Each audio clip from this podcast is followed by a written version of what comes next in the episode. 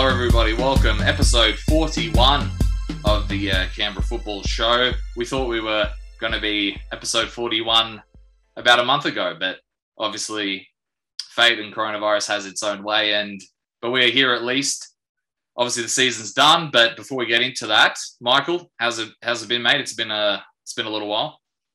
Yeah, like you you said, you know, episode forty one. This would have probably been you know done around around about a month ago, but we've obviously not had anything to obviously really cover given uh, the circumstances and what and what's happened with the season. But nevertheless, it's um, you know it, it's good to finally uh, be back on uh, with with you two, especially uh, to dissect uh, the season review of 2021, and um, more than happy um, to you know share this sort of platform with you two that you know we, we've been we've been covering the league all all season long. Um, obviously you two have have had your fair share in in, in commentary as well um, at, at those games throughout the uh, throughout the three different competitions. So um, you know we're, we're here to uh, dissect you know um, just the NPL one uh, today obviously but um, very uh, very happy to be back on and and to get an episode um, up and running again. It feels good. Certainly does. Russ, how are you going? See, I'm good, mates. Yeah, we're all we're all Ronaldoing up in our household. I'm just introducing my young boy into the fact that one of the world's greatest players joined United. He already knows United and the badge, so it's been great that uh, the Premier League's been on, and um, it's given a bit of a kick to people that we haven't been able to watch any of our local football. So we've been able to watch some stuff from overseas and watched a bit of uh, the Italians yesterday as well. Matt I watched a bit of Sampdoria and Inter. Yeah, I was on a good time. Really good time. Cracking yeah. free kick in that, wasn't it? Yeah, absolute belter of a free kick. Yeah, but, yeah, but, but yeah, I've been watching a fair bit of football and um, been doing uh, some work on the review of the yearbook, which will be out hopefully towards the end of October when Matt does his bit as well, and Jeremy McGann chips in and we're standing at the moment about 220 pages, I think it is, of a review of the year from NPL 1, NPL 2, and WNPL. Um, review all the clubs and review some tactical trends that we've seen and review all the rounds of football. So it's really good. And um, yeah, part of that will be the team of the year, which we'll talk about in a bit. Yeah, and uh, I forgot to mention at the start of the show, this will just be our NPL 1 review of the season. And we'll have two other episodes, NPLW and NPL 2, to come with some special guests as well for those episodes. Uh, before that, let's start with the decision from Capital Football to suspend the competitions after the lockdowns. Like we mentioned, they've shortened it uh, over the last month. Capital Football made the decision to end it after 80% of the matches have been played. Tigers were crowned NPL 1 league champions. Tuggeranong have been relegated to NPL 2. Canberra Croatia were crowned league champions in NPLW. and O'Connor Knights were crowned league champions in NPL 2. and, of course, gained the all elusive promotion. They finished two points. I think it's probably important to say O'Connor finished two points above ANU. Tuggeranong finished 11 points uh, between them and seventh placed Olympic. Of course, there's a lot to discuss here. Russ, we'll start with you. What did you think about uh, the decision? And then I guess we'll just go over what sort of I guess, options people were discussing, uh, whether capital football are considering or not. I think it's it'll be interesting to you know talk about some of the uh, some of the uh, solutions that we were hearing all around the place. Look, I think they were caught between a rock and a hard place, weren't they? Really, I mean, if they called the season off and didn't give any promotional relegation, there'll be people complaining. Called the season off, they've given the championship out, they've relegated Tuggeranong, they've promoted O'Connor. There's people complaining. I mean, you're never going to please everyone in this kind of situation. Look, I think we all wanted to see the season ended on the field. Um, that's where it needs to be played and not in the boardroom. Um, Tigers FC, I think, you know, worthy champions, you would think, based on the performances that they put in, and, and they had enough points on the board at the stage to be crowned champions. It's not ideal. Um, I know some clubs aren't, aren't, particularly happy with with the way that ended. Um, what it has done, I think, is it's uh, the, the lockdown has robbed us of what was looking towards to being a great final series. I mean, you had Tigers who were playing well. Canberra, Croatia, or Canberra, Croatia, they're hard to beat. I think Gungahlin were um, beat uh, one one loss in eight. Monaro Panthers were one in seven, I think, and they were pushing. And the, and Belconnen were on the cusp of that four as well. So we had five teams really that were in good form heading into what would have been a fantastic final series. Um, what we've been deprived of. As for the decisions themselves, I mean, you, are going to talk in a moment about what could have could have happened. Um, I would have liked to seen a reshuffle of the competitions. I think lots of people would have with with a couple coming up maybe and and teams staying there, but they chose to go in a different direction, and and and that's why they're the governing body. Now we don't have to agree with that, um, but we have to live with it because that's the way that they've gone. Um, I think Tuggeranong United probably um, had admitted to themselves they were going to get relegated uh, quite a while ago anyway. I think I think they were struggling. Seven points meant they were never really going to stay up, and they would have needed a miracle. Uh, but it still leaves a sour taste in the mouth. You know, probability doesn't mean definitely. Um, they probably would have gone down. Tigers probably would have won the league. Def- it doesn't mean definitely, and I think that's where it, the sour taste left. However, what can you do? Um, we're in lockdown now till what the 17th, and no sign of it getting any better at the moment. So probably going to get extended again. We can't go on indefinitely. The only thing perhaps I am surprised about is is Football New South Wales and Football Victoria made their decisions, um, and they decided no promotion and relegation. So I thought Capital Football might follow that trend. They didn't in the end, and we are where we are. Uh, any quick thoughts on that, Michael, before we discuss the rest? No, I think obviously it, I mean, like Ross touched on, I, I think to have another season that had been affected, you know, by, by COVID is is really sort of disappointing.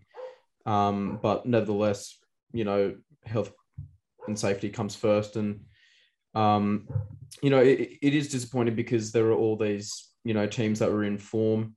Uh, when we're just talking about the NPL one in particular, um, there were teams in form, um, teams playing some really good football, and um, I think it would have, yeah, obviously been nice to see how that would have played out because, like you said, Russ, um, it, it was all, you know, they made the decisions of champions who got relegated uh, and, and, whatnot um, based on uh, the league table as uh, currently constructed without, you know, um, without that element of of certainty. Uh, you're, you're not really sure what could happen, especially in football, to say the least. So um, it's obviously very disappointing that we've had um, this um, that we've had COVID um, get in the way of another, you know, potentially uh, great season. Uh, it was certainly heading that way, you know, with um, teams playing 16, some playing 17 games, so that we we got as far as that. But um, you know, we'll always sit here and think, what if you know this happened or that happened? but I mean, at the end of the day, there's nothing we can do. The decision's been made, and and we move forward uh, from that. Yeah, and I I'm sure we've all heard about what people you know because Capital Football, if I'm not mistaken, said give us your solutions. What would you do? And I heard a few people suggest that you do a 10 team competition next year, considering that mathematically it was only going to be ANU and O'Connor that were going to be in the promotion race, uh, considering Queanbeyan got the duck to the 24 points. And uh, I guess looking at it from NPL 2's point of view, ANU could look at it and say, you know, it's pretty it's pretty harsh on ANU considering they were only two points behind. They still were yet to play O'Connor twice. Um, in saying that, though, very classy from ANU from what I saw on Facebook and c- congratulating O'Connor in that regard. Uh, but in saying that, O'Connor, I guess the one game they did play, O'Connor did win uh, against ANU, and it was a very tight race between them. That is probably what I'm most disappointed in this whole yeah. thing. See the race between those because two, because I think that was going to be an absolute cracker those last two games, and it probably would have ended up being like a sort of a playoff in the end because mm. I don't think they were able to reschedule it until before finals, so it was going to be like back to back. Um, yeah, so that, so it would have probably would have been two with those two coming up, and then Tuggeranong get the opportunity to stay up as well. But then I know it would have been accounted for, but then what was going to happen to NPL two? Would you have brought two teams up from State League One to sort of fill the gap, and then work out a way so two get demoted the next season, and then eighth place in NPL one plays off with first place in NPL two? I guess that's what Capital Football looked at and went, ah, it's too much for us. Let's just do promotion relegation. Which at the end of the day, while like Russ said, I think Russ said it perfectly. Not not everyone's going to be happy, but I am glad that they did do some sort of promotion relegation. NPL two were robbed of it last season. They've been promised it for a very long time. These clubs have invested a lot uh, in their youth, in their setups, in their sponsors, in everything. So I'm glad to see that at least someone from NPL2 was given that opportunity. Like I said, unfortunately for Tuggeranong, it was done, you know, in the um, in the boardroom and not on the field, which they wouldn't have liked. But like you mentioned, there's not much else uh, we can do, uh, or they can do. So, um, any last thoughts for us before we move on? Yeah, I think you've I think you've nailed it. I would have brought up ANU and Queanbeyan and gone uh, ANU and O'Connor and gone with a, a ten team competition. And I know for a fact that there's teams like Gungahlin, Juventus, um, Bell North very keen to get into NPL two. You'd have invited them into the structure. You could have brought Narrabundah back in as well and given yourself a nine team comp if you couldn't find a tenth for NPL two, and and your structure's set. Um, one up, one down the following season, two teams, two divisions of ten. Now, I would have liked to have seen that myself personally. Um, I think that would have given the opening the door to more teams for NPL two is the is the way to go. Um, logistically, would that have been doable? You might have had to tweak a few rules for them for for the lack of time you've got to prepare for NPL2 If you're one of those clubs like uh, that I mentioned that might come in, but I think it could have been doable. Um, I, I like to. I think it's possibly an opportunity missed uh, in that respect. However, it's all if buts and maybes to be honest, um, and we can't really um, ideally we wouldn't even be talking about it. We'd have had the season that we would have had, and we would have been at one up, one down. Everyone would have been happy. Um, but as you said, um, Michael very astutely put it earlier. Health and safety is far more important than us watching football at the moment. Yep, and yeah. Before we move on, congratulations to all those people who are crowned champions and promotion as well. Russ, you mentioned your book, and in that, there's going to be a team of the season. Uh, do you want to discuss either who's in the season, team of the season, or if you haven't uh, got it yet, your nominees and how you're structuring it, and then we can mention it next episode or the NPL 2 one? So I think this is going to be the first team of the season that we've had that's going to have input from um, every club. Um, I've invited all first team coaches at NPL one level to nominate uh, to to choose from a list of nominated players in a four three three formation, obviously with a goalkeeper. Uh, you need one of them. Um, based on the fact that to be on the short list, you need to have played uh, nine games or more, started nine games or more, and the te- the coaches couldn't pick from their own team. So I'd send them a list of players, defenders, midfielders, strikers who've who've reached that criteria and fit into that, and then the head coach of of the side sends it back to me, picking their team in that formation, not picking players from their own team. So therefore, we get a, I think we get a, a really good um, sample of, of what we think is the team of the year.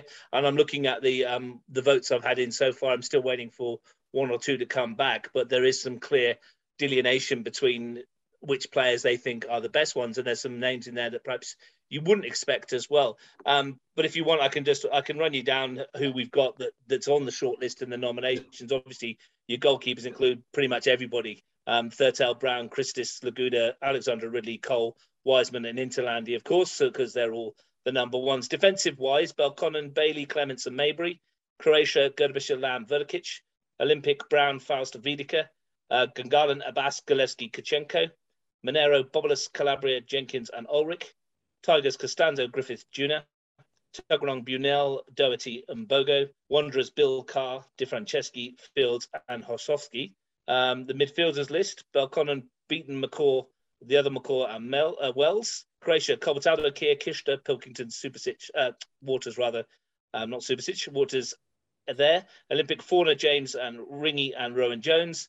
Gungahlin, Anderson, Dahl, Rathjen, Monaro, Bassasilk, Habtamarian, McLaughlin, and Rosebakken. Tigers, Kelly, Magic, Stricker, Timotheu.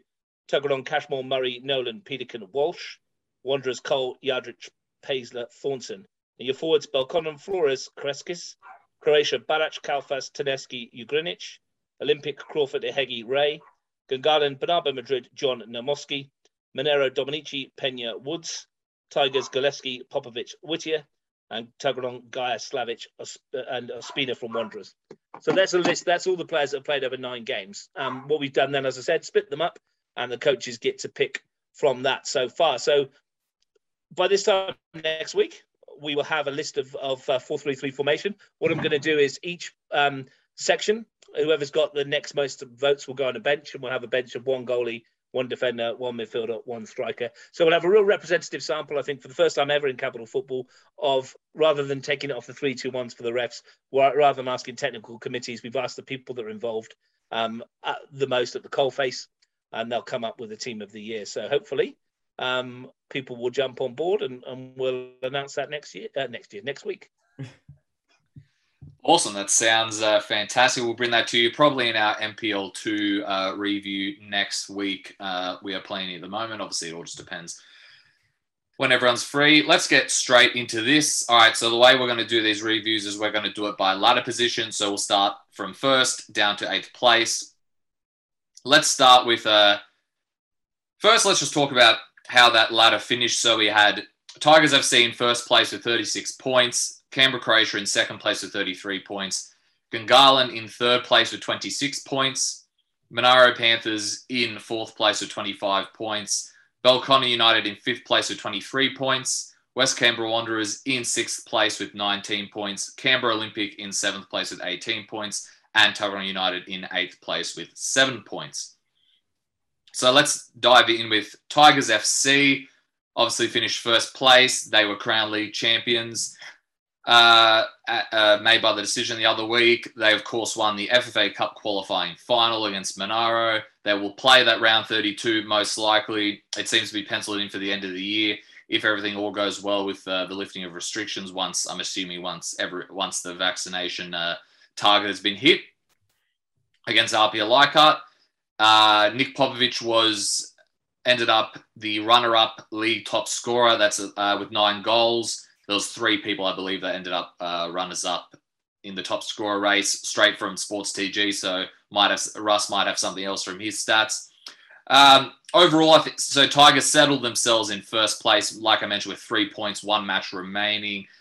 Uh, but we mentioned during the season how uh, them being, you know, having those matches in hand would really help them because if they drop points like we didn't end up discussing, but Russ and I did that match, which seems like a lifetime ago. Um, that midweek match where the lights went out in the last five minutes or something, uh, where they it was a draw between Tigers and Monaro. So Tigers dropped points there, but still three points ahead with one match to go. They put themselves in that position where with the matches in hand, but they were still ahead. So that so it really helped them out there. And it really seemed like Tigers, in my opinion, were hitting their stride at the right time. They started uh, a little slowly, only getting one win from their first four games, but then they went on a three match win streak. Uh, and then they only lost to Canberra Croatia after the first four games. And then uh, not too long before they uh, the season ended, they did end up beating Croatia. So they lost twice, but they won their last game against Canberra Croatia, which did huge uh, for their confidence against them because against the other teams, uh, they hadn't lost a single match. So I think it's safe to say by the time we would have hit finals, Tigers would have been in really peak form. Russ, what did you think of Tigers this season? They were very impressive, especially to end the season. Of course, won the FA Cup qualifying final.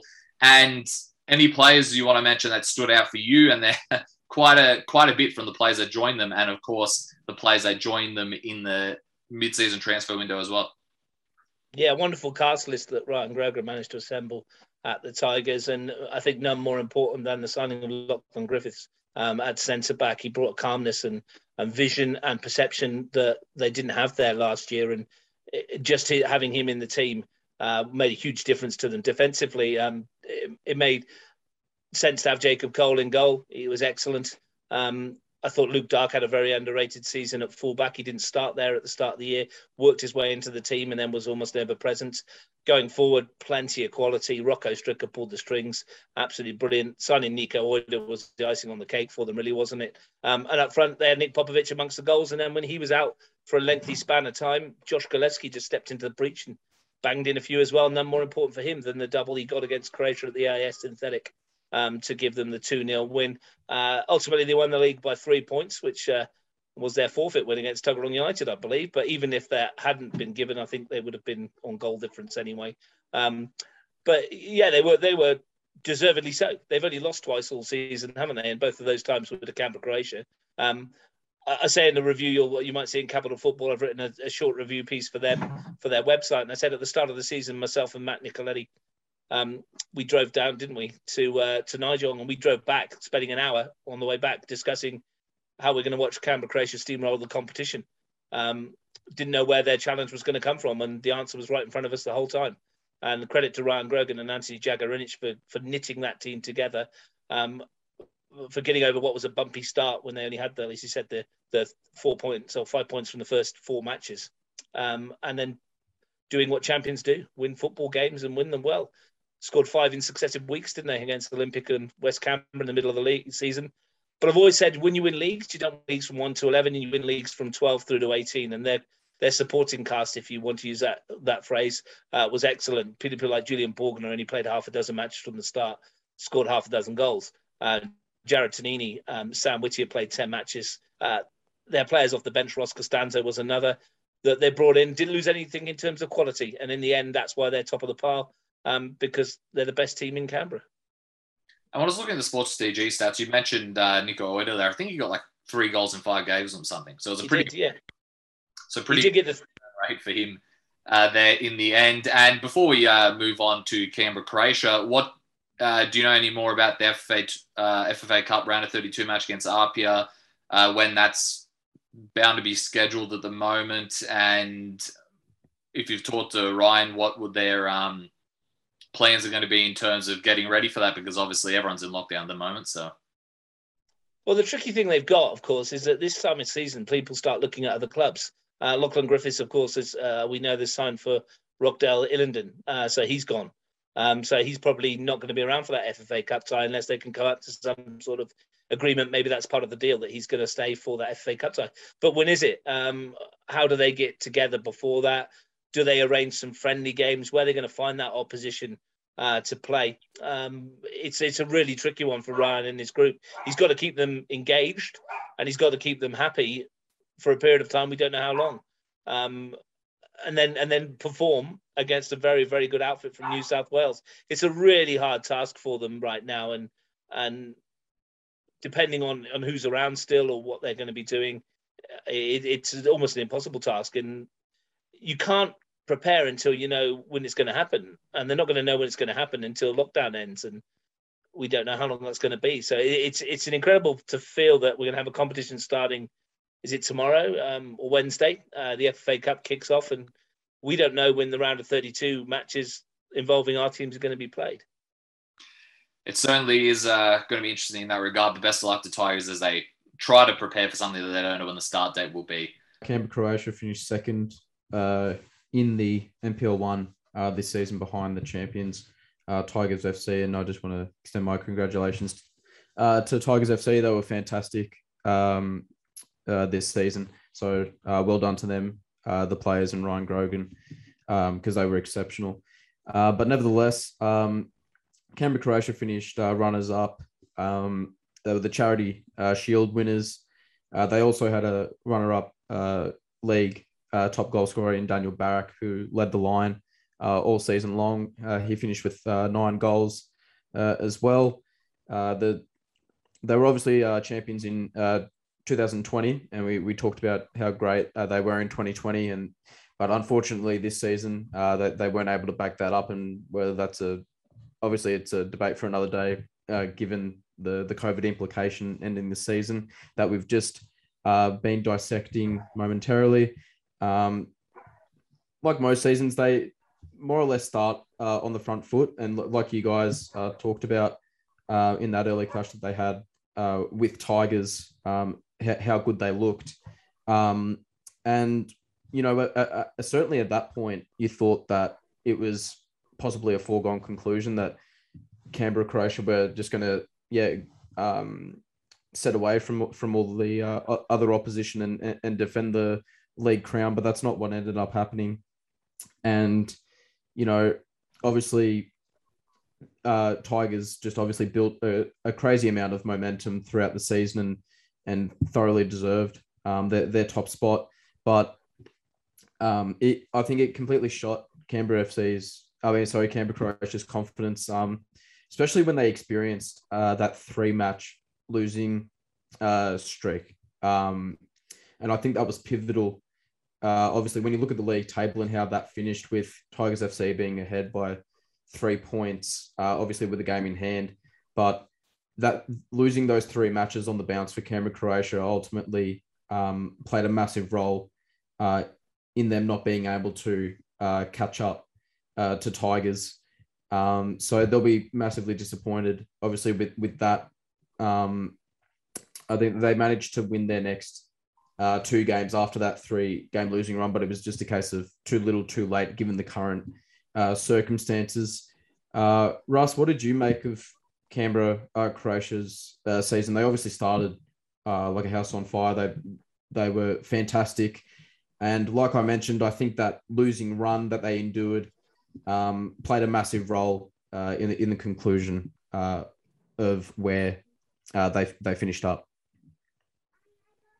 Yeah, it wasn't their most fluent season, was it? I mean, but the pressure was on them to repeat from last year, and it's always hard when you become the hunted. Um, and and I think their performances last season were exceptional.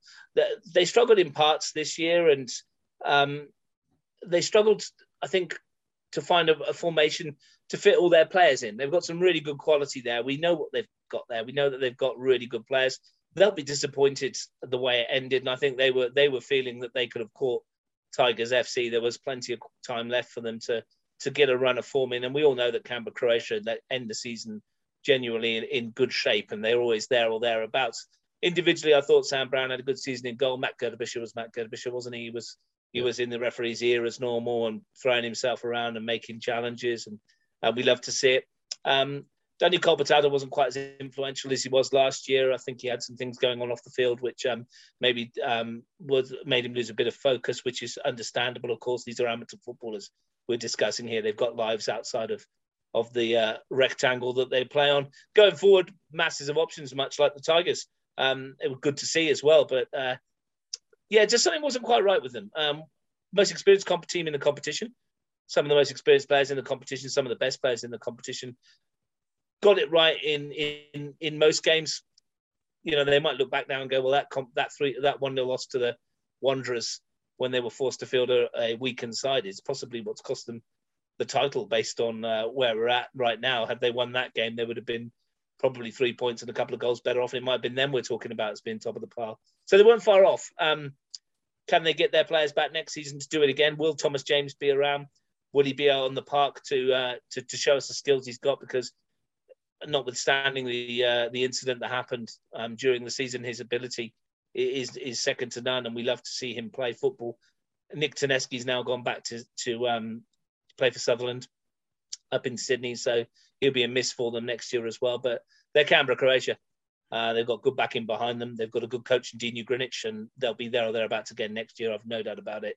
Although ending without any silverware, Charity Shield perhaps doesn't really count in their books. Um, not what they wanted. No, no, I think you touched on it just before we move on uh, to you, Matt. Um, I think that uh, they've always recruited really well as well, Canberra, Croatia. Uh, so even though you mentioned there Tomeski um, going back to Sydney to play, um, we can expect next season for them to make um, some really strong moves. I mean, they've always done it. So um, I expect a big comeback uh, season for Canberra, uh, Croatia next time around. Matt, um, on to you for Gungahlin. Yep, we are straight on to Gungahlin in third place. And sort of, they started the season in sort of, you know, a different fortunes to what Canberra Croatia started the season, like you mentioned there, Michael. But before we get into that, they had the league top goal scorer in Felipe Bernabeu Madrid with 13 goals. And I mentioned there that Gungahlin had a slow start to the season. Only won one game in their first six matches, if I'm not mistaken. And that one game was a win against West Canberra to start the season.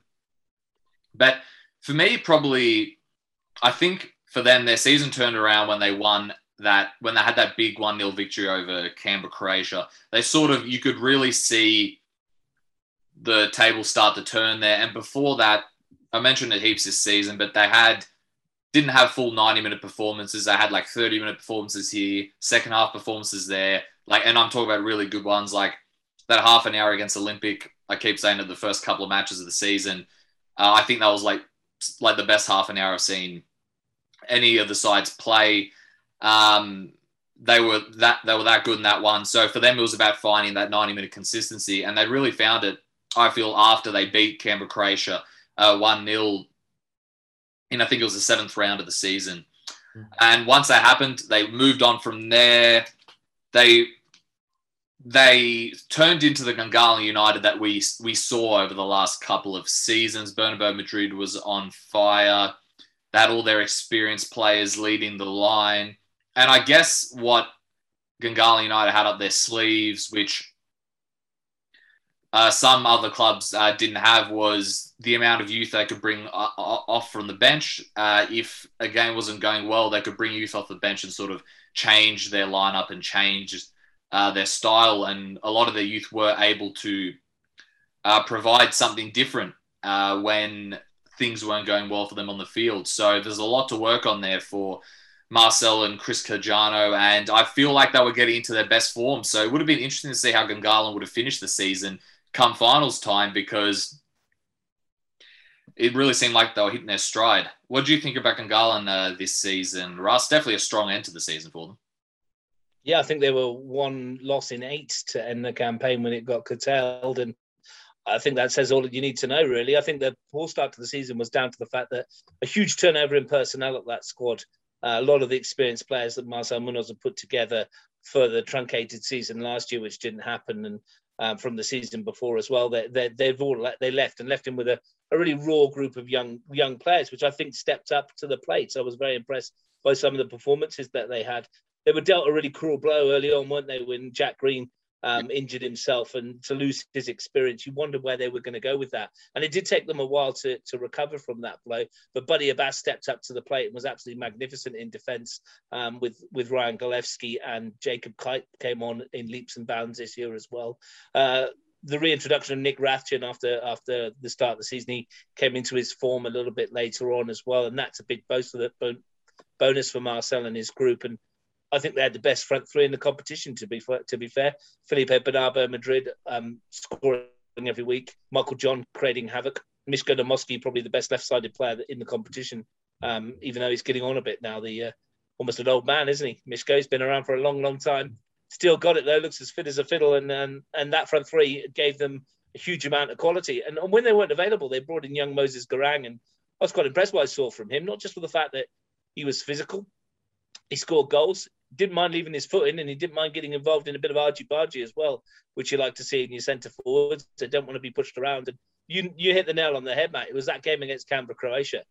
Excuse me. They had the young boys out there and they stood toe to toe with a very experienced side, a very experienced champion team. Yes, they rode their luck on occasions. Yes, they did. But everybody does when you play those kind of games. But when you beat the champions and and you keep a clean sheet, the belief starts to flow through the team.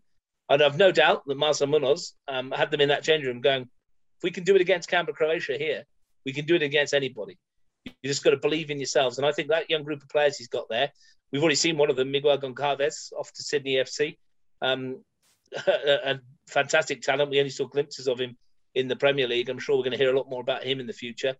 Keep the most together next year and, and fill in a few gaps. They'll be there about thereabouts. And as you said, they were coming into some good form heading into that final series, which I mentioned at the top of the broadcast is dis- one of the disappointing reasons that we're not going to see a final series because I thought Marcel and his team were coming good uh, uh, in what was trying circumstances at the start of the year.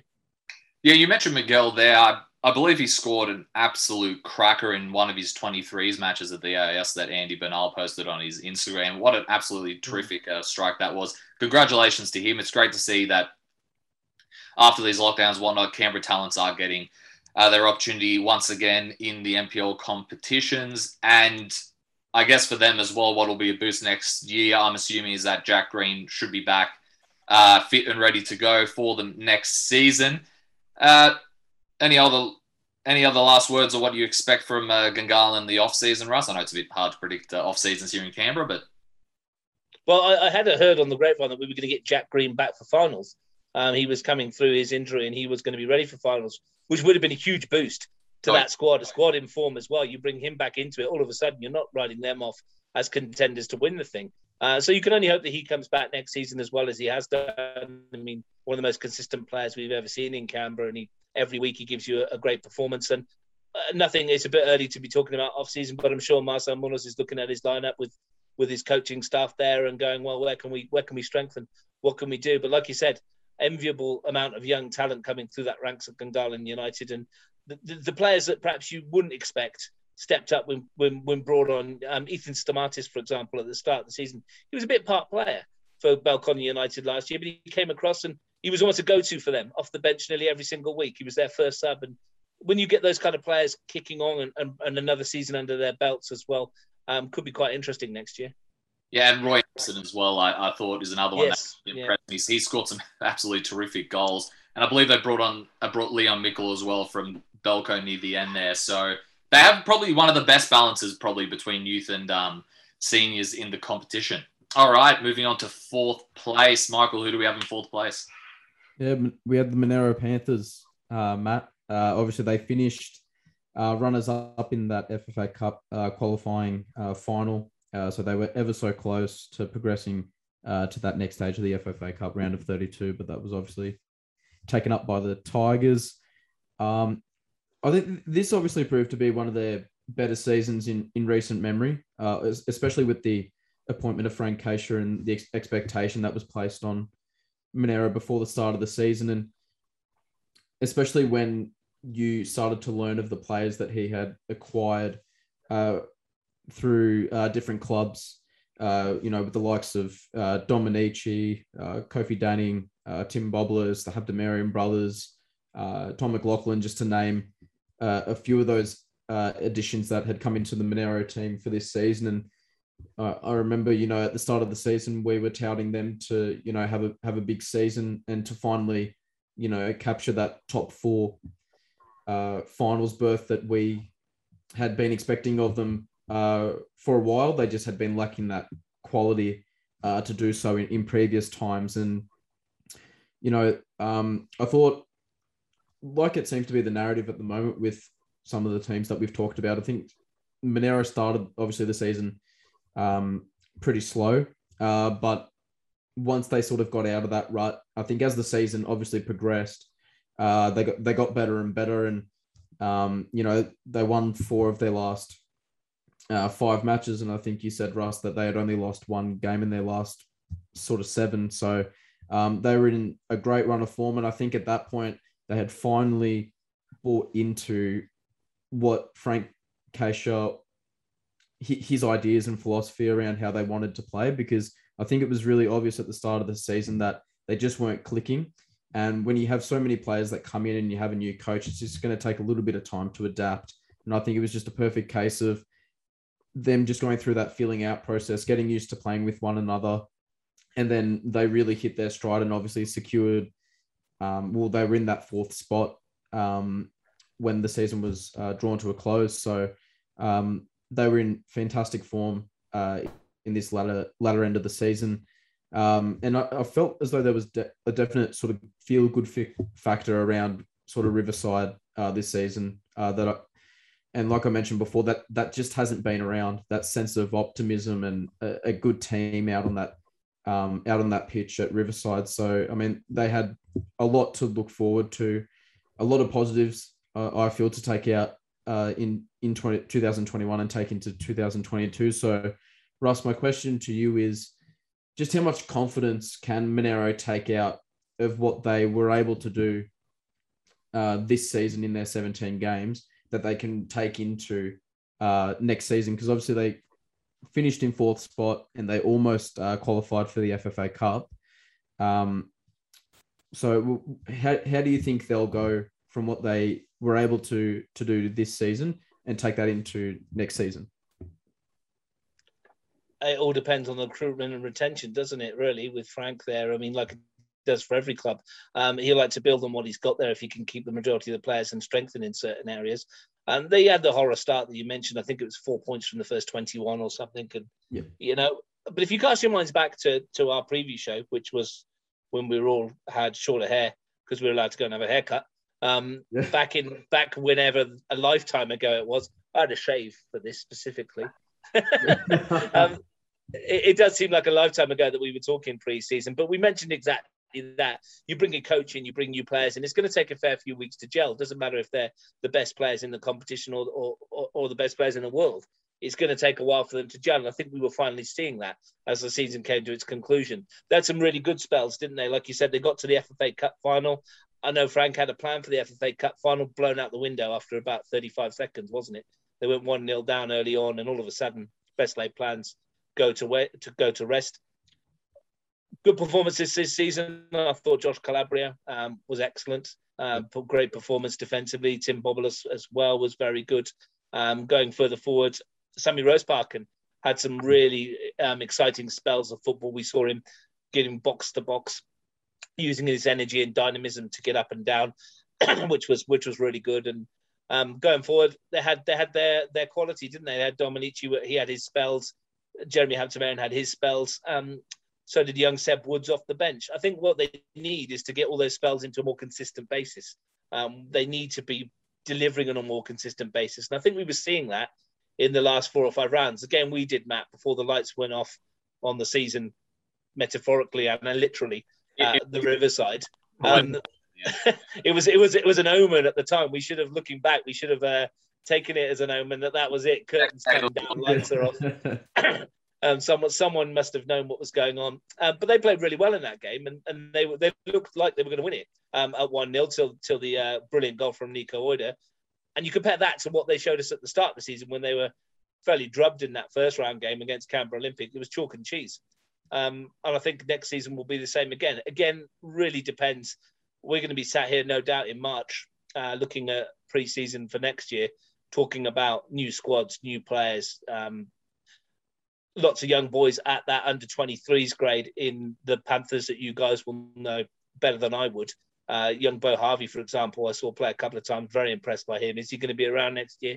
Can he make the step up? And there's plenty more in that 23s that look good. Your young James Driscoll, who uh, tinkered with first grade the season before last and, and, got a couple of appearances this year. So I think the, the, the main point with the, with Panthers is if you look at their team they put out in round one and the bench that Frank had compared to the bench he had at that Tigers game, all of a sudden we've got hardened um, NPL players sat on that bench. We've got players that have played many games sat on that bench compared to the callousness of youth that they had in the first round. And I think that was a difference in the end. And fourth spot, would they have stayed there? Well, they would have had a good chance to, I think.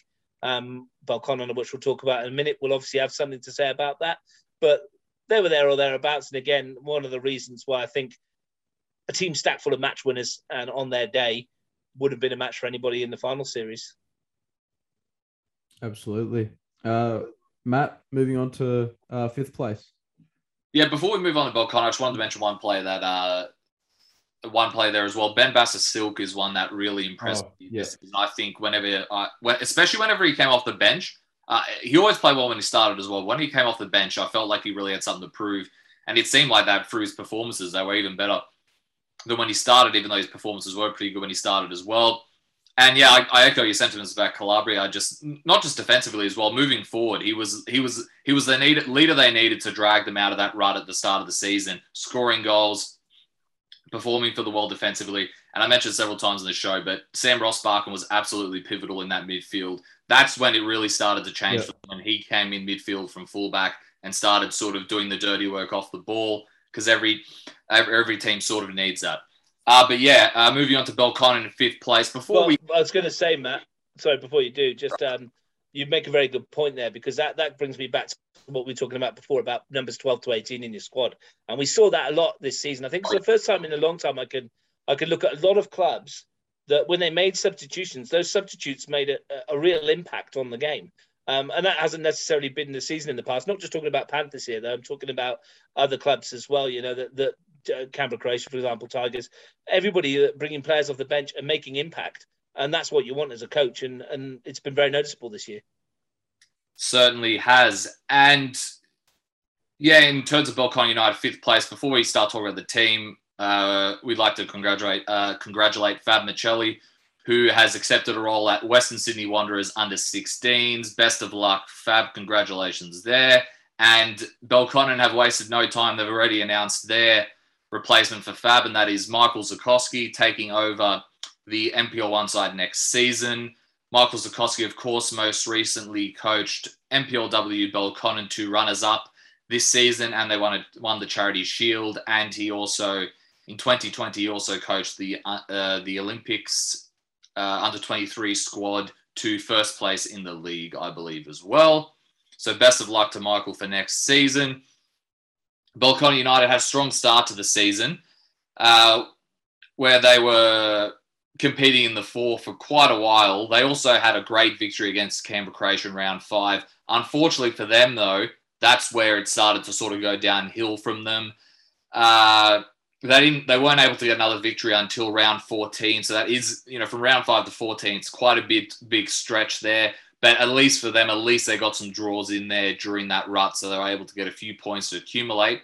And then, as we've discussed with the Monaro and the Gungahlin, there is that Belconnen weren't too far off in the end. So at least those draws when they were in the rut helped them, you know, get into a position where they were still fighting for that four, uh, and only being two points off Monaro in that case. Uh, and so for Belconnen, we I mentioned it all there, but it was sort of an interesting season there. Weren't able to find the consistency that they would have liked, Russ. But in, at the end, like I mentioned, only two points off that four. What did you make of Belconnen this season? Yeah, it started off well, didn't they? And then the goals dried up, and I think only um, Tuggeranong and West Canberra Wanderers, probably uh, uh, Tuggeranong and uh, was it West Canberra? No, it was yes, it was scored less than them in in 2021. Um, they got 21 goals to their name, and and and I think uh, if memory serves me right, it was eight in the last something like eight or nine games, and four of them were in one game. So the goals dried up. They were hard to beat as as, as we thought they would be. Very experienced defensively. Fab lent on the um, the experience at the back there. Brought through some good young boys. I thought um, Christian Crescas had a standout year this year for them. Scored some nice goals, including that one at Deakin Stadium.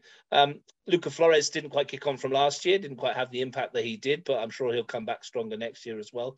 Uh, Darren Bailey was probably one of the pick of their players again, wasn't he? But both ends of the park.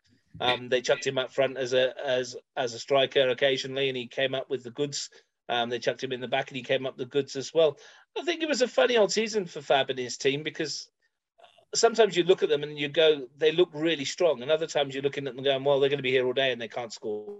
Um, but I think that was uh, down to a lot of the way that they played the game, and it's going to be an interesting dynamic next year for Michael Sikorsky to come into that group and, and see what he brings with him. Whether he's going to uh, go looking for some younger players, whether the more experienced players um, will stick around. I'm talking about people like Zach Mabry, who played really well last year. Taylor Beaton um, step back up. Dustin Wells, is he going to go around again? There's a lot of older heads in that team, but there's some real quality. Um, it was hard to put your finger on why it just wasn't working for them going forwards. When you look at the group that they've got up there, they brought Curtis Schaefer in. Um, perhaps didn't have the impact that he would have wanted uh, from the start. They used him as an impact substitute.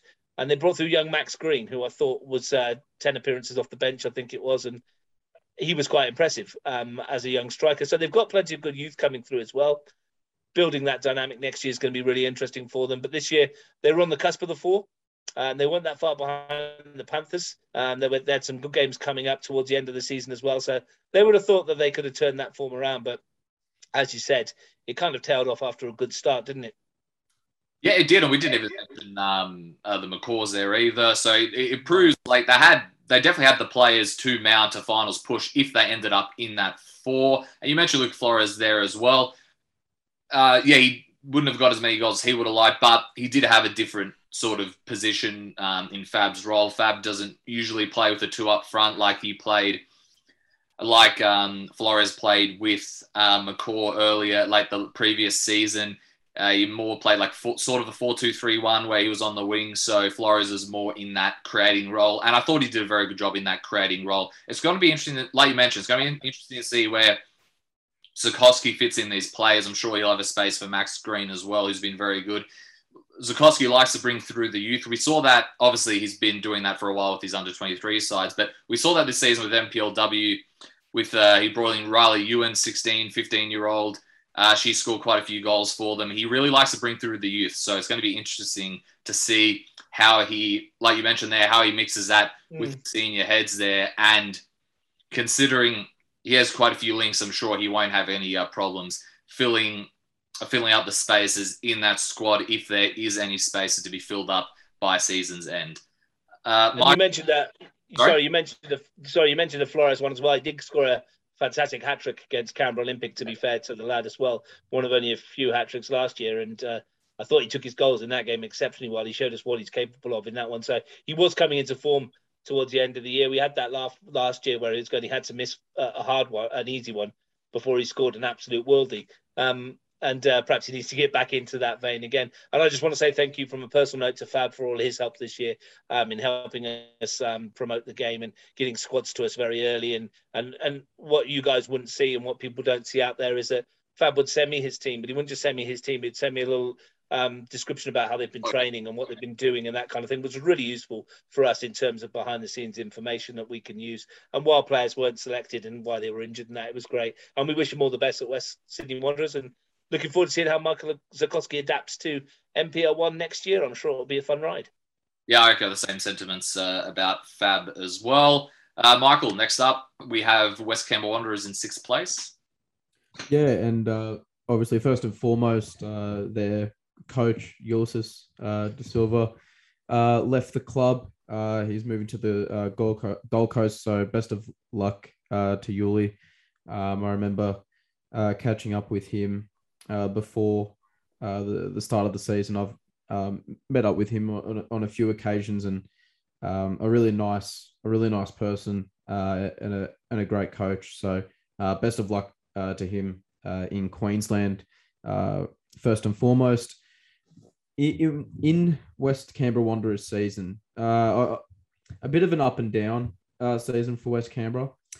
I thought they started the year fantastically well, uh, as they were at one point, you know, top of the league, and they were in that, you know, they were had cemented themselves in that in uh, the top four uh, spots, and uh, they, they were putting in uh, some absolutely fantastic displays, and it re- had really seemed that uh, Ulysses had gotten the best out of his players at that very early uh, stage of the season. Uh, they just seemed to click uh, when there may have been sort of just question marks around how good the team was going to be, and there was that narrative around you know them being the underdogs and how he didn't want that title uh, for the team, but um, as the season went on, r- results just became harder and harder to come by. Um, for West Canberra, and you know the, they finished off with five losses uh, in a row before um, the season was cut, uh, and and that very torturous run of form obviously put them outside uh, the the top four, and it it just wasn't how they were obviously hoping to finish the season after starting it so brilliantly, um, putting in some excellent uh, performances uh, to then you know on the flip side of that once you know one or two results just didn't go their way then they really seemed to you know fall in a rut. And we mentioned earlier about canberra uh, croatia and that three match losing skit that they went on and how costly that proved to be. I think that in this case those losses for west canberra wanderers obviously hurt their top four chances. And it and they just slowly as the season went on started going down and down the ladder and they just couldn't recover uh, from that uh, which will obviously disappoint uh, Ulysses, um, as I was uh, obviously he would have wanted to cement that top four uh, position, but uh, given the circumstances and the fact that he's now leaving, I'm sure it's going to leave a bit of a sour taste in his mouth that he wasn't able to at least cement a top four position. But like we've said, there were still plenty of games to play, and you never quite know or could predict what was going to happen from that moment onwards. But nevertheless, um, they played well in stages uh, this season. Russ, what did you make uh, of the Wanderers uh, this season? Uh, like I said, they were in the top four um, for that period of time. They started the season really well, but then as it as it went on, they just got themselves in a hole that they just couldn't seem to get themselves out of. Again, I'll, I'll put you back to the preview show, and we sat there in in in uh, in the cafe and, and going, well, who's going down? And we thought, oh, Wanderers probably going down. Looking at their squad, they're not strong enough to be uh, to to cope with the competition. And they went into round one. They lost four one at home to Gungahlin United. We all went, went went home, wrote it in our form books, and nodded sagely to ourselves in the mirror, going, "Don't we know about football in Canberra?" And then five weeks later, we're burning those form books in our garden because we have no idea. Because Yuli's built a squad that's romping away with the league title, and it was brilliant. Um, and it was great to watch, wasn't it? And Yep. players that he brought in and players that um, that were on the fringes last year and had stepped up to the plate. Shay Thornton was magnificent. Gabe Cole was magnificent in that midfield. Jackson Paisley as well. Marko Yadrich. That midfield was superb for them. They found um, Sebastian Espina, um, a Colombian forward, and, and he came in and added something different up front. They got Mason Interlandi in goals, and and their back four um, even though they had injury to Adam Di Franceschi at the start of the year, Seamus Carr dropped into centre back. Connor Bill was outstanding last year. So you know, it was just one of those things, wasn't it, where we all thought they might struggle, and and they've gone and slapped us around the face and gone, well, what do you know, guys? Um, and and and and we were happy to set back and go, well, I'm, I'm happy to watch this because this is a breath of a breath of fresh air. And Yuli's team was good to watch.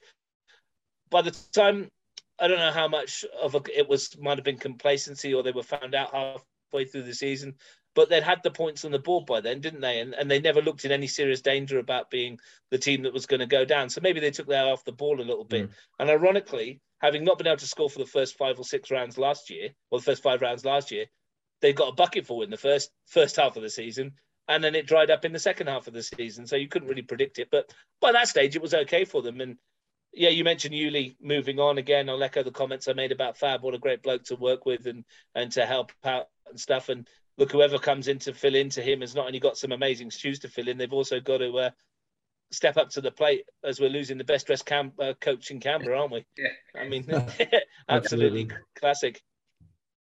And I'm just being joined by my daughter here, so yeah, she's a bit sad. I think she fell off a bike today. Oh, oh no! But yeah, I think they were um, very, very good um, this season, and um, I'm hoping the next season that they can kick on again. And whoever does step into that team um, will be able to to keep a lot of them together. My th- thoughts are they might lose a few because um, mm-hmm. the bigger clubs in inverted commas might come poaching for some of those players because I think there's a, a lot of quality in that team and I can, we only hope for a, for a really competitive comp, uh, Woden West Woden Western West Canberra Wanderers next season as well. Next up, we got Olympic. But before I do, I just wanted to mention one player there as well that really impressed me coming off the bench for West Canberra was Zedan Mutlu. I thought he was very lively coming off the bench. And if he's still at Wanderers next season, I'm sure he'll cement himself a starting place. He was very impressive. And like I mentioned, next up, oh, and also, yeah, uh, my uh, congratulations and thanks out to Ulises De Silva. Uh, best of luck in Gold Coast, and you mentioned it there. He was definitely the, the best dressed coach in Canberra. So I wonder who's going to step up to fill that void. Next up, seventh place, Canberra Olympic. Runners up, they also had a runner up uh, league top goal scorer as well in Isosa Hegi with nine goals. Little quick side note there. Uh, I was showing one of my mates uh, uh, the highlights once of um, all the matches of one of the rounds, and he doesn't keep up with the Canberra game too much, but he pointed out as Isosa Ohegi as the play that he um, that stood out to him the most. And yeah, it'll be a bit surprising actually if he doesn't make that team of the year. He was an absolute standout for Olympic uh, this season. And we've mentioned how it's sort of like a balance between teams that started very well and, st- and didn't start too well. Olympic was one of those ones that started very well. Of course, had big wins over Monaro and Belconnen in their first two rounds. So, and they were coming into the season where they lost quite a few of their core players that had been there for a very, very long time. And they started with a new, a crop of new young players. Robbie Katnack was very happy and very uh, excited to start with uh, new young players. Uh, but he did mention throughout the season when I, when I had a my interview with him, which you can see on the Facebook page, is he said with young players and a lot of them, uh, you're you're bound to see some inconsistency. Uh, that's why because because when Olympic clicked. They clicked. Uh, Russ and I did a few games uh, specifically on commentary where they really clicked um, when they did well. So there's a lot of players that uh, stood out there from the youngsters like Crawford and Allen, and of course their experienced centre backs in uh, uh, sorry defenders in Wiedeker and and Forst as well. So there was a lot going on there. Uh, and then, of course, they brought back Constantinu in goals near the end of the season. And Christus, I thought, did very, very well in goals to start the season as well. So there was a lot going on there. And Robbie Katnack said it's just going to take a bit of time, but there is going to be some inconsistency. So I think if you can keep those core group of players there, especially the youngsters and the Hegi and and Forst and Wiedeker and whatnot, I think they're going to have something to build on next season because when they clicked, they clicked. What did you think of uh, Olympic this season, Russ? Two sides, weren't they? Jekyll and Hyde, Canberra Olympic. There was the Canberra Olympic that got battered by Canberra Croatia, got beat by Tigers comfortably, got beat by Belconnen comfortably. And then there was a Canberra Olympic that went to Deakin and won 5 1, um, which was an incredible scoreline. And um, they, as you said quite rightly, Robbie Catanach um, knows his players very well, and, and that inconsistency was there. Um, very impressed with some of them, though. Like you mentioned, Osaso Hegi, nine goals for him, um, nine goals in nine games. Yeah, he scored. He didn't score a double all season. The most consistent goal scorer in the competition. Pace was um, insane, insane. Yes, it was. It was incredible, and and that's a consistency that we've been looking for from Isosa for a number of years. We know the talent he's got we know how good he is, but it's too often in the past he's drifted in and out of games, and we don't know what we were going to get out of him. This year we got a bit more consistency out of him, and he's got the ability to step up again next season. Very impressed with Jimmy Crawford alongside him as well. Probably the most hardworking centre forward in the competition. Uh, Daniel Balac notwithstanding, because he puts a fair shift in as well, and he started to score goals towards the end of the year as well. He was finding the target having Daniel Lindstedt back after his um, hip injury was a big boost boost for them. Um, alongside Nick Faust, Nick Faust was outstanding um, defensively for Canberra Olympic, and they brought in some players. And uh, again, we looked at it at the start of the season, and, and again they were one of the sides we thought might struggle. We were looking at players across their group, mainly because they were players we hadn't seen: Alan James, Tapara Ringi, some Rowan Jones. They weren't really known as NPL one players, but Robbie Catanach and his team coaching staff took a, a, a gamble on these boys um, and they've repaid him, and they repaid him well. And like, much like West Canberra Wanderers, they were never really in any danger of dropping down because they got the points on the board early doors. Um, and we saw um, Ange Constantinou back in nets as well for his seven millionth game uh, for Canberra Olympic over the course of his career. But it was good to see him back as well. Seventh place, though, in the long run for Canberra Olympic is not where they want to be. Um, that's two times now in in the last two seasons 2020 obviously being a very weird season where we only had the, the eight rounds, but they've missed the top four. Um, they're not used to being a, a, bottom four side. They're not used to being seventh on the ladder. Can they go out into the transfer market now and recruit some names to bolster that squad to help those young boys tick on? Do they want to do that? How's the balancing act for Robbie Catanach now? I know their board are keen to bring some extra players in because they want to be back at the top of the table. They want to be back where they feel they belong it's going to be a good off season for them. It's going to be an interesting one as well because whilst they fits and starts they were good, they need to kick on and do that more consistently. Yeah, and one player um, I forgot to mention there as well that I thought stood out whenever he came on. Also, from the ones we didn't mention was Chris Ray as well. Uh, he started to come off the bench near the end of 2020, and this year he put in he put in his shifts when he came on, and he did, he did quite well, um, in my opinion. So it'll be interesting to see how. Got his like you got his first goals as well, didn't he? Yeah, true. And like you mentioned, they don't they're not used to being outside the top four, and so it's going to be interesting to see how they sort of build themselves in this off season. And who did we have, uh, Michael, in eighth place? Yeah, so eighth place we had Tuggeranong United, uh, which obviously resulted in them being the side relegated to NPL two next season. I mean, it was quite a disastrous season for Mitch Stevens and uh, his players as they all as they struggled all season long. And I think through the seven teams that we've just talked about, we've had stages where they've said they've either started well and they've uh, finished rather poorly, um, or um, the opposite, vice versa. They, they went through that stage at least one part of the season where they played well and then the other stage where they didn't play well. For Tuggeranong United, it was just the case from start to finish, it not going well uh, all season long, which was a real shame uh, because we know uh, how good of a side they can be under Mitch Stevens, how hardworking they are, and uh, unfortunately, that just didn't turn into results uh, out on the pitch. Um, you know, they struggled to get points uh, all season long. Obviously, they only finished um, with seven um, from 17 games, uh, which isn't um, fantastic at all. Um, you know, they had those uh, six hard fought draws uh, in a row. Um, and then I remember us talking throughout the season of, you know, uh, when it was sort of every week they were picking up those draws, we were saying, well, surely, you know, they'll, they'll turn it around next week and we'll see them get that we'll see them get that first victory. They're, they're trying hard. They're working for each other, and you'd think that after all that effort, it would result in uh, a more positive uh, light, but it, it didn't just come uh, to that fruition at all. Um, you know, they, they endured 10, 10 losses uh, in, in total from those uh, 17 games uh, this season. I mean, when you're accumulating um, total losses in, in that bracket, I mean, it, it's going to be hard for you to um, to stay up. Uh, and as a result, it, it just proved too much of a weight on their shoulders. Um, it's really unfortunate. Uh, like I mentioned, Mitch Stevens is a great guy. He's a great coach. Uh, he's been at Tuggeranong uh, for a long time. He was obviously the coach that uh, brought them uh, their first finals appearance in 2018 when they had, had not been in it for the previous uh, 13. Um, Russ, we just we discussed all season long um, about sort of that they were going to find it uh, difficult to find the back of the net. I think that was one of the constant features that we had brought up um, through numerous episodes. We were talking about where their goal source was going to come from, what players were going to be the ones to get in the final third and produce goals and put them in the back of the net uh, on a consistent basis.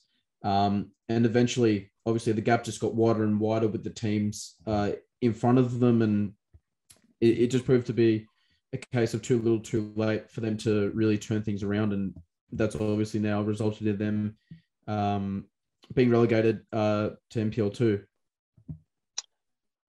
Yeah, I mean, there's an old football cliche that the table doesn't lie, and it doesn't lie. Um, but sometimes it doesn't tell you the whole truth, does it? And they got seven points, uh, six draws in succession. Yeah. Seven draws in the season is a new NPL record. No one's ever drawn that many games before. They conceded 31 goals. 15 of those came in four matches. So in the other the other 13 games that they've played, they've only conceded 14 goals. Um, uh, sorry, 16 goals. Yeah. But the problem was the other end. 15 goals just tells the story. It's just not enough. And if they could have got a goal scorer that could have turned those points, those one points into three, then all of a sudden they wouldn't have been where they were. But they didn't, and they are. Momentum. We've talked about momentum all season. It was our word of the year, I think. Yeah. Um, and Tuggeranong just couldn't get it because every week those draws kept coming in. And I think the final nail in the coffin was when they went to West Canberra Wanderers. Put in a great first half performance, came in at 1 1, and we thought, well, this is a game here. This is for the taking. This is three points in the bag. And for whatever reason, it capitulated.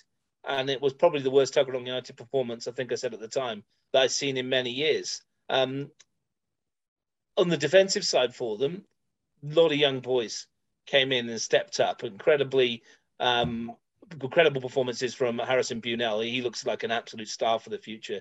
For yeah. me, he looks absolutely brilliant. Um, I'd like to see him go further than the NPL, to be honest, if he's if he can. And his 16-year-old teammate Teresi Mbogo, absolute monster. First season of Premier League football. He looks made for it. Um, we'll look forward to seeing him next year as well. Mark Richards came into the team at the end of the year, the young boy, um, to try and solve that goal scoring problem. And he got himself a couple of goals on the board. Um, and it looks like he might be a, a, decent signing for further down the track. But it's an awful lot to ask a teenager to come in and bail you out when you're in that situation. And I think they were let down a little bit by the older heads in that group that that maybe we're missing um, when when the going got a bit tough, and that's not the Tuggeranong way.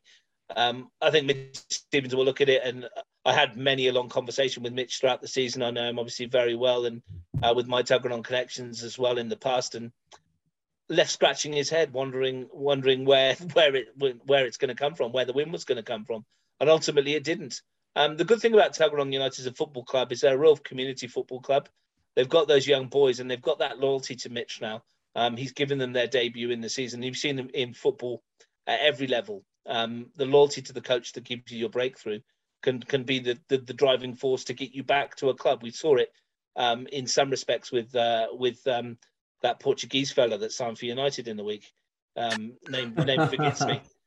Had a chat had a chat with his with his former coach, and that loyalty goes a long way to to driving people along. And I think that's what Tuggeranong will will look for next season. And I think there'll be no panic stations with them. Um, they'll take the to NPL two. They'll use that young group of boys, and they'll they'll give it a good fist to come back up. It's going to be hard, um, and we don't like saying goodbye to teams, but we're going to get used to this because as long as this show goes, and it might be episode 500, and and we'll be talking still about teams getting relegated, and who knows what will be back then. Someone's got to be the first, and and unfortunately it was them. And as I mentioned in the show back pre-season, I was involved in a Tuggeron group that was relegated um, back in 2005, I think it was, when I came out from the UK halfway through the season. Um, and we were in dire straits and we did our best to get out and missed out by a point. And it's a dejecting feeling. Um, mm-hmm.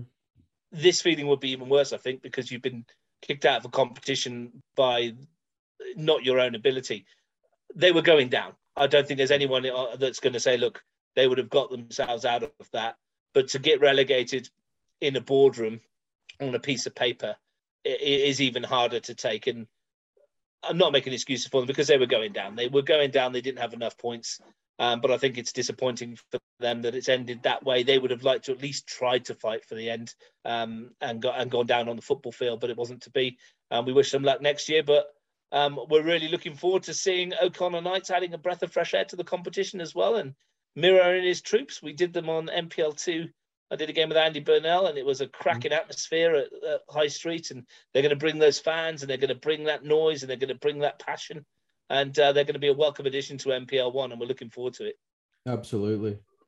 Yeah, look, no, I I, I agree on uh, most of what you said there as well. You mentioned O'Connor. We'll mention them obviously a little more in our NPL Two uh, review, but congrats to them. I'm really intrigued to see how they go, and I'm also obviously it's unfortunate for Tuggeron for them to be relegated, but like someone needs to be, and but it does bring out some interesting you know matches. Um, next season, of course, the Southern Derby with them and Brindabella in the Tuggeron you know area, and then them mm-hmm. against you know Weston Molonglo, and you know so there's a few um Tuggeron Queanbeyan's one to watch out for as well. They, well. They're always good games to play in. There's quite a few matches that we haven't seen for a while in terms of the senior competitions that I'm looking yeah. forward to see. But for me, it's going to be interesting to see who stays, who stays around. I'm not sure if Mitch Stevens is going to be there or not next season, but uh, if they do, I, if he stays there, I do think they have a good chance of coming back up. But it is going to be tough. It's going to be difficult because we've got Queanbeyan knocking at the door.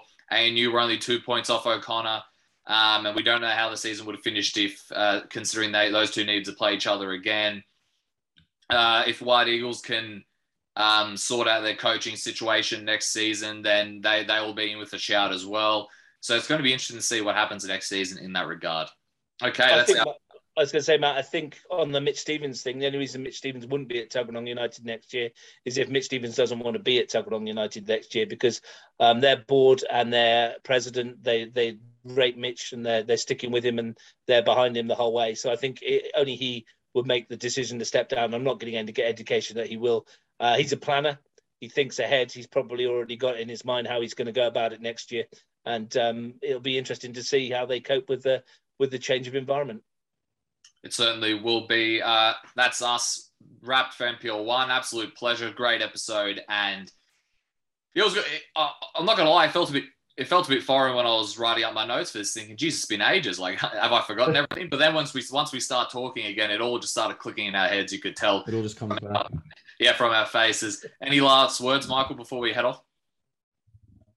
No, I think like I mentioned at the top of the show, it's just good to you know get back into the into the rhythm and um, talk talk with you lads uh, about football and Canberra football. So um, very excited um, that we are able to to do this given the current um, circumstances. We know how tough it is at the moment, but uh, regardless, um, just happy to get an episode in. Uh, like you said, Matt, it felt a bit weird, you know, writing up the notes and then you know preparing um, when when we went uh, when when we started uh, recording. So um, just getting you know used to that again uh, was a little strange at first, but um, I think like you said when you when you start talking, um, you know you, you you fall back into the rhythm uh, relatively uh, quickly, and we're all obviously very familiar uh, with each other. We've done this numerous times, um, and it's like we haven't missed a beat. So um, no, it was it was good to um, get back and and do another episode uh, with with you boys, and um, we still got some more episodes uh, to do, which is a which is a great sign, a positive sign. So uh, looking forward to that. And in the meantime, just hope that um, you know Man United keep winning and Inter keep winning. So I'm sure both those are correct. Uh, any last words, Ross? Yeah, I just want to take this um, time to thank everybody from the clubs that are involved um, that we did in NPL one this year, all the head coaches, all the team managers that helped out with statistics and everybody in the canteen that looked after us um, throughout the season with hot drinks and food and stuff. It's very much welcomed, and um, we really enjoy doing these shows. We really enjoy doing the commentary as well, and it's great to talk to so many faces. Um, and if you see us around at grounds, look, honestly, feel free to come over and say hello and have a chat. Um, we're very approachable people in the commentary box as well. And um, not only that, I want to say thanks to everybody out there that, that listens to the podcast, that that that watches us do this and, and takes notes on board. And I know there's a fair few that are out there and uh, we really appreciate the fact that you've got the passion for football that we do in Canberra. And I'd like to say thanks to everybody as well that follows me on Facebook and comments on my posts about football through the season and have been very complimentary to me in terms of commentary as well. And uh, let's hope we can all we can all kick on and do it again in 2022 at NPL one level and the FFA Cup because uh, it's what we do. It's our passion and our vocation, and we love it. And uh, thanks to everybody. Indeed, I echo their sentiments 100%. And of course, we've got two more episodes to go. We've still got our NPL 2 one. I haven't asked Webby, but I'll try and get Chris Webb on for that one, the NPL 2 expert, as he's known in Canberra. And for the NPLW, looks like a pretty formidable lineup. We've got Jeremy McGahn, as always, Matty Moore, and for the first time, Stefan Mubis as well, a journalist uh, from uh, Beyond 90 who covers the uh, NPLWM quite well also. So I'm looking forward to both those episodes. And that was episode 41, everybody. Thank you very much for joining us, and we'll see you soon. Don't go